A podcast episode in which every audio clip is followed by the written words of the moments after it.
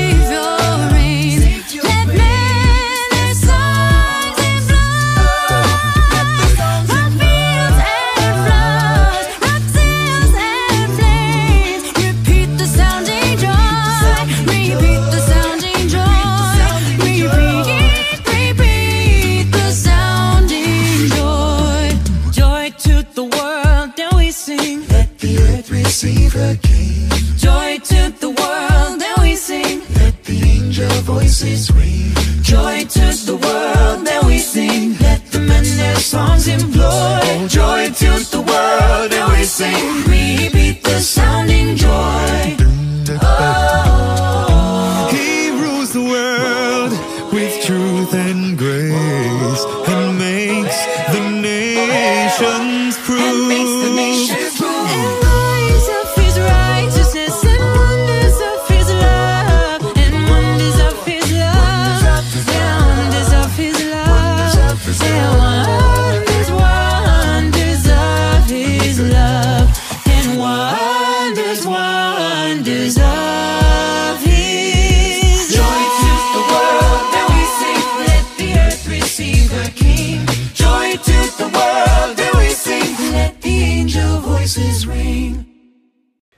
Merry almost Christmas, friends. It is Luke, uh, your uh, host of the Never Settle podcast, and today we're going to talk about how to prepare ourselves for Christmas.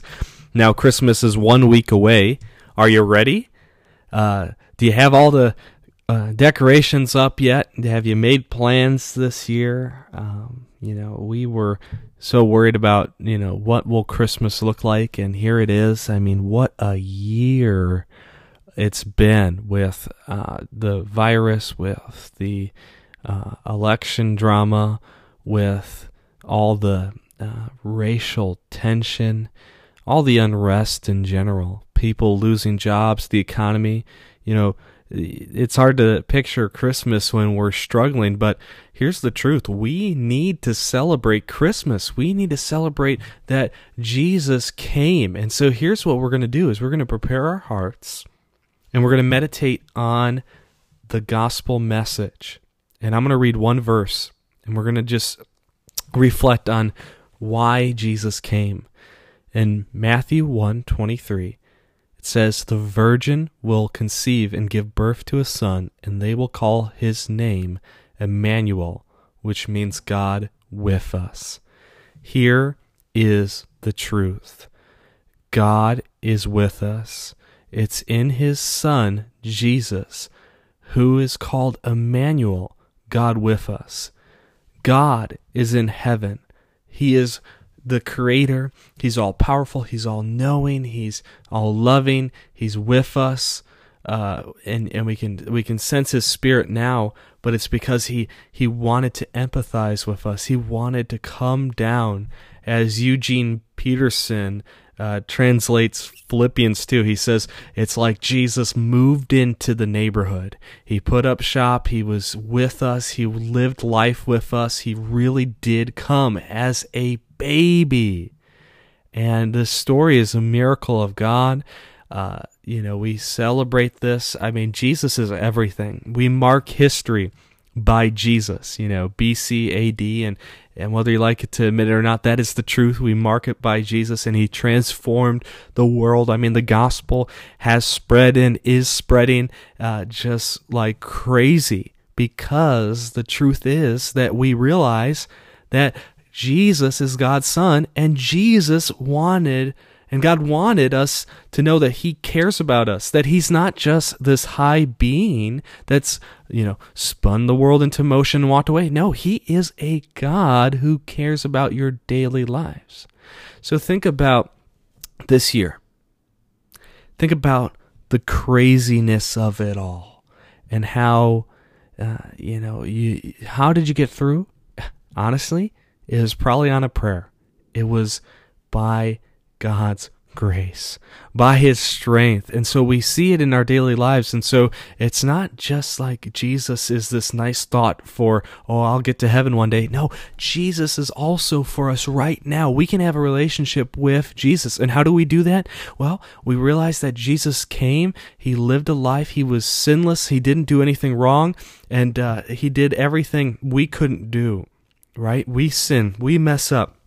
We've broken uh, commandments of God, and the beautiful thing about God's love is is that He sent Jesus to die on the cross for your sins, and He rose from the grave three days later to show that He has all power over death. And so, what we have to do is believe that Jesus uh, paid the price of our sin. We can have a relationship with the Father through the Son and we can have eternal life and we can have abundant life now.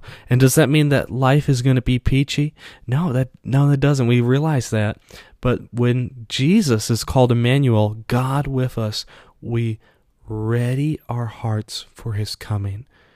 In the season of Advent, we consider that Jesus came. God's Son came. What does that mean?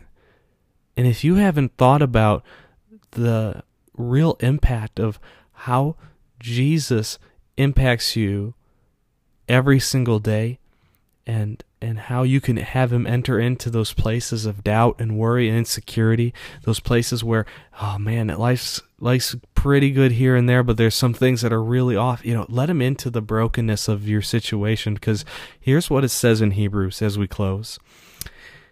Hebrews 4 tells us in verse 14 Therefore, since we have a great high priest who has ascended into heaven, Jesus, the Son of God, let us hold firmly to the faith we profess.